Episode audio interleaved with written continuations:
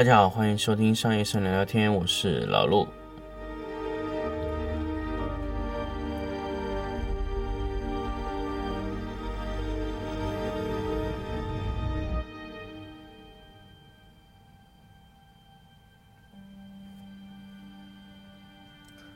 欢迎大家继续收听商业摄影聊聊天的节目。那么这期节目呢，我们跟着上一期的话题来聊聊中美贸易战对摄影拍摄的这个。影响啊，那么其实这个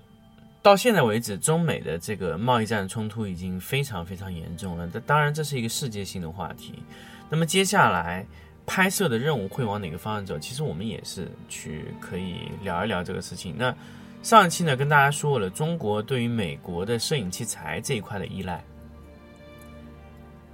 这次我们来说说中国对美国的这些。国际贸易的一些拍摄任务有没有影响？其实很多的朋友可能之前一直是拍外销啊、外贸的一些订单，那么这些订单会不会减少，或者是怎么样？或者说美国现在这个摄影行业的现状是怎么样啊？那么当然，最近可能老陆也和美国的之间的一些情况也比较了解比较少了，但是可以告诉大家说是在美国。家具类的、家纺类的摄影的这个行业的覆盖率已经非常小了。呃，中国几乎所有的摄影类的家具行业的这些摄影师啊，几乎都在中国完成拍摄任务了。所以，其实我们从任何角度来说，美国它有一定的拍摄的高度，但是它的拍摄的量已经起不来了，它已经没有非常强大的拍摄的吞吐能力了。也就是说，美国现在的拍摄能力最大的缺陷是什么？是人，不是说他的人的能力不行，而是他的人的基数太低，就是能够还在从事摄影这个行业的摄影师已经非常少了，所以这是一个非常大的问题。像今年、去年、前年三年，亚马逊和三 M 在美国布局的摄影机器人系统已经开始上线。这个充分证明了什么呢？充分证明的美国现在的摄影师的数量已经完全不够了。那么，摄影师通过摄影机器人替代能替代多少呢？那么，摄影机器人现在拍摄的能力还是比较单一的。所以，如果按照美国现有的摄影体制去要覆盖那些拍摄任务的话，呃，摄影机器人的替代难度是非常高的。所以，摄影机器人能完成的就是一些最最最简单、最最最基础的一些拍摄任务。所以，美国在大量的家具摄影和家纺类摄影上面，还是有非常大的缺口的。可以说，美国大部分的家具现在没有办法不依赖进口，或者说，美国完全自己进口去拍摄这个一呃拍摄这些家具或者家纺的话，都会成成为一个最大的问题啊。那么它的拍摄的难度啊，可以它的能力可以达到很高，但是它的拍摄的速度就会远远达不到中国人的水平。那么美国人他的摄影师的工作时间是非常短的，他四点钟是要下班的，早上十点钟才上班，所以美国人的节奏如果拿来去真正的去商业化运作的话，是非常非常困难的，离中国的这个摄影速度和摄影的技术，包括摄影的流水线的能力。差的距离还是有很大很大一截的，所以，呃，这个从这个角度上来说，美国在大面积的这个家纺、家具类的摄影这块啊，还是离不开中国的摄影团队去给他操作。那么，所以说，呃，美国现在要把这些家具类或者家纺类的这些摄影的能力、这些任务拿回中国，呃，拿回美国自己去做，那是基本不可能的。呃，但是高端的一些摄影类的东西，美国还是有非常强大的吞吐能力，包括它的实力啊，它这个高端的那一块，它还是在自己手里的。但是大家要知道，呃，中国现在呃学习能力非常强的摄影师非常多，所以慢慢的，美国它能做到的东西。中国的摄影团队其实也慢慢在做到，很多以为以前以为我们是在美国拍摄的图片，其实都是在中国完成了拍摄，无非，呃，有美国的艺术指导或者说某几个艺术团队接入到这个拍摄环境中，但是中国和美国之间的这个沟通是没有办办法断的。那确实和呃现在整个经济的全球化，包括产业全球化是分不开的。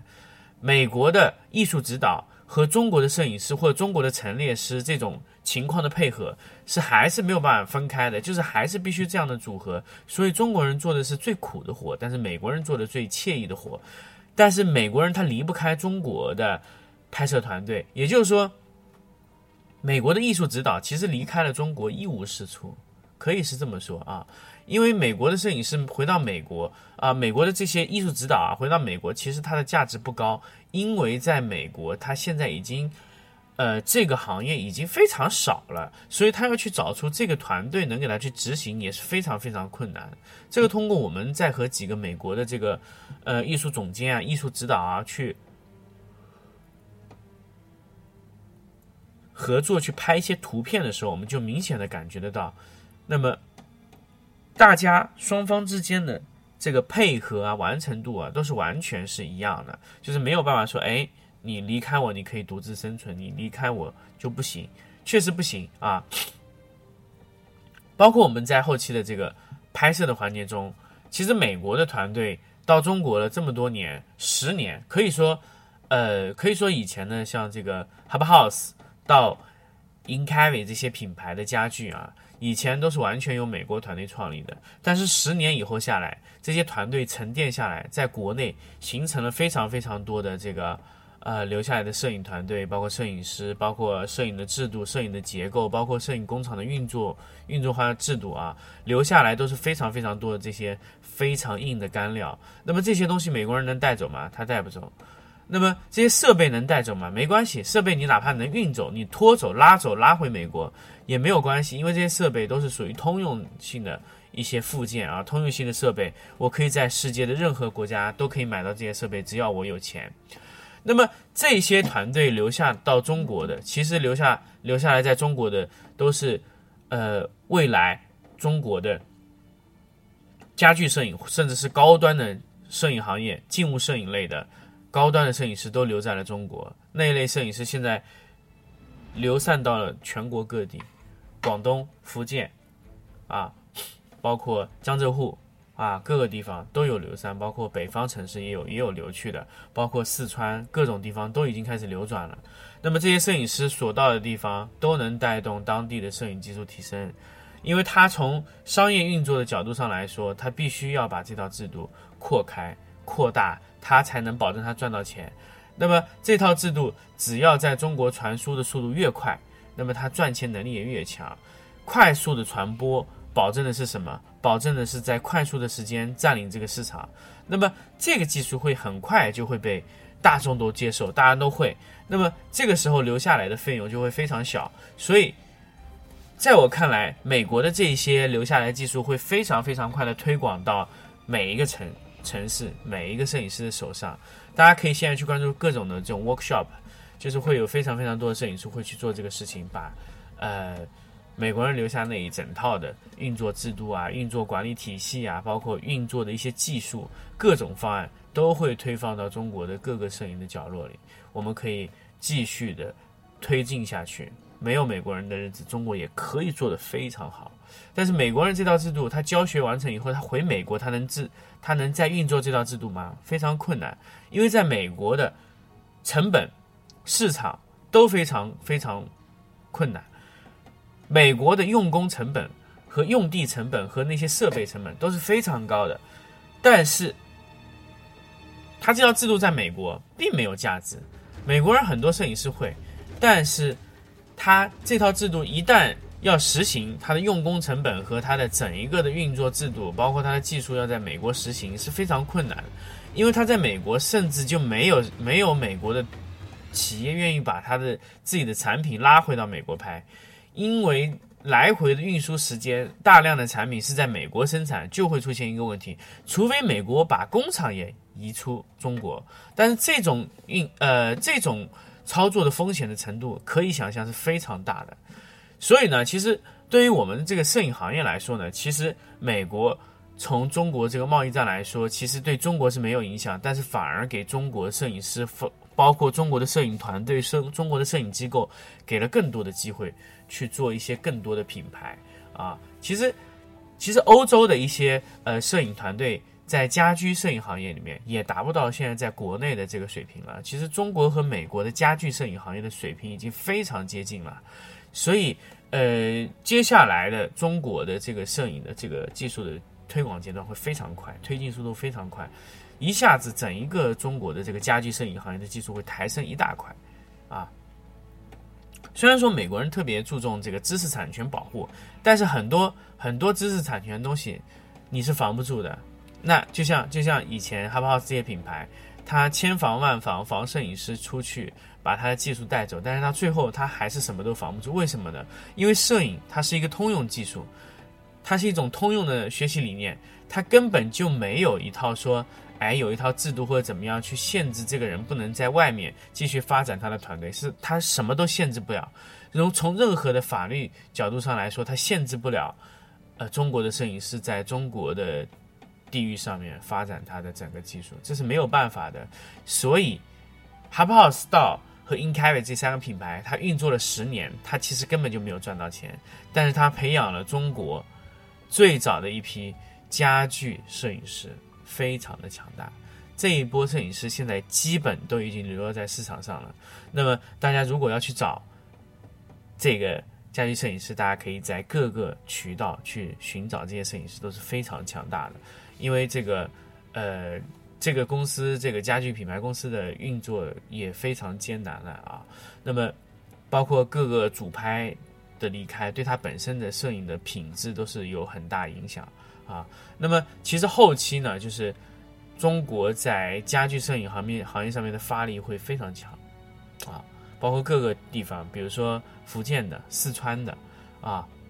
还有广东的，那这些地方都在慢慢的演化出当年 h u b House 的那种拍摄风格，啊，因为这个技术是永远控不住的嘛，包括管理的制度也控不住，所以每到一个新的摄影的摄影棚，它都。每一个在 h u b House 待过的摄影师都会按照 h u b House 当年可能的一个运作模式去重新搭建它的摄影工厂模式，所以这段时间中国的摄影工厂会纷纷的建立起来，速度会非常快，以非常呃可以你想象不到的速度，一下子看到非常多的摄影工厂，那个吞吐量是非常大的，因为按照他们的这种运作模式，可以让一个摄影团队。的战斗力提升五到六倍啊，那个速度是非常快的。那么，那具体这个之后这些美国的这些家具企业会怎么个走向呢？其实我们也不太清楚，可能会退出中国，也有可能会呃把在美国的一些业务拉回到中国去做，能不能从中国销售中国啊？这个都是一个他未来要考虑的方向。但是技术的流出已经。挡不住了。那这个不光是从今年开始啊，前年就已经开始陆陆续续的这些技术流的流动就非常非常大了。确实，这几年的这个呃美国的企业的这个经济市场的波动会造成很多的问题。那么到最后的结果一定是这样啊。那么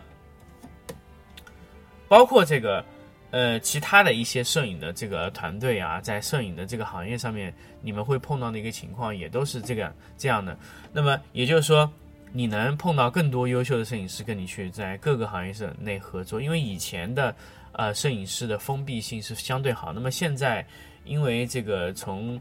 各个企业散落出来的一些非常牛逼的大佬人物，到了各个小的公司，你可能会在你身边的都是以前非常强大的摄影师，那么你可以从他们身上学到都非常非常多以前你根本就学习不到的一些知识，所以你可以和更多的优秀的摄影师做同事、partner，甚至是是你的师傅啊，甚至是你的朋友，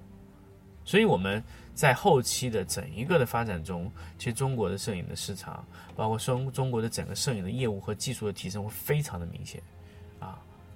那当然这个不是因为这个战战战中美贸易战造成的情况，但是也是一个大势所趋，全球化的操作肯定是不可逆的。那么以后我们会不会和更多的这个，比如说是美国的、欧洲的各种国家的艺术人员合作呢？是非常非常有可能的，因为中国的摄影团队的。操作实拍和强悍的耐操能力，会让各个国家的艺术总监都非常喜欢这个地方。好，关于这一期节目呢，就跟大家聊到这里。我们下一期再聊一聊其他的一个事情啊。那么，关于中美贸易战的事情呢，就是呃两期节目跟大家说完。当然，这是只是一个非常应实际情况的话题啊。那我们后期会呃根据我们的这个具体的这个实际的这个实际的呃。市场的情况，我们会跟大家聊一聊。哎，实际上市场上在发现一些什么问题啊？那么最后呢，还是跟大家说一说这个咱们加入商业摄影聊聊天听众群的这个 QQ 群啊。如果大家想在呃商业摄影聊聊天这个平台里面去学一些更多的技术，或者说去参加老陆之后会举办的一些线下的 workshop，那么你就现在要加入这个 QQ 群八六四四三二七零零。八六四四三二七零零，这是一个 QQ 群，你可以直接加入这个 QQ 群来和我们交流沟通，甚至去收到我们一些呃会来会办 workshop 的一个时间地点啊。好，我们这期节目呢就跟大家说到这里，我们下期再见。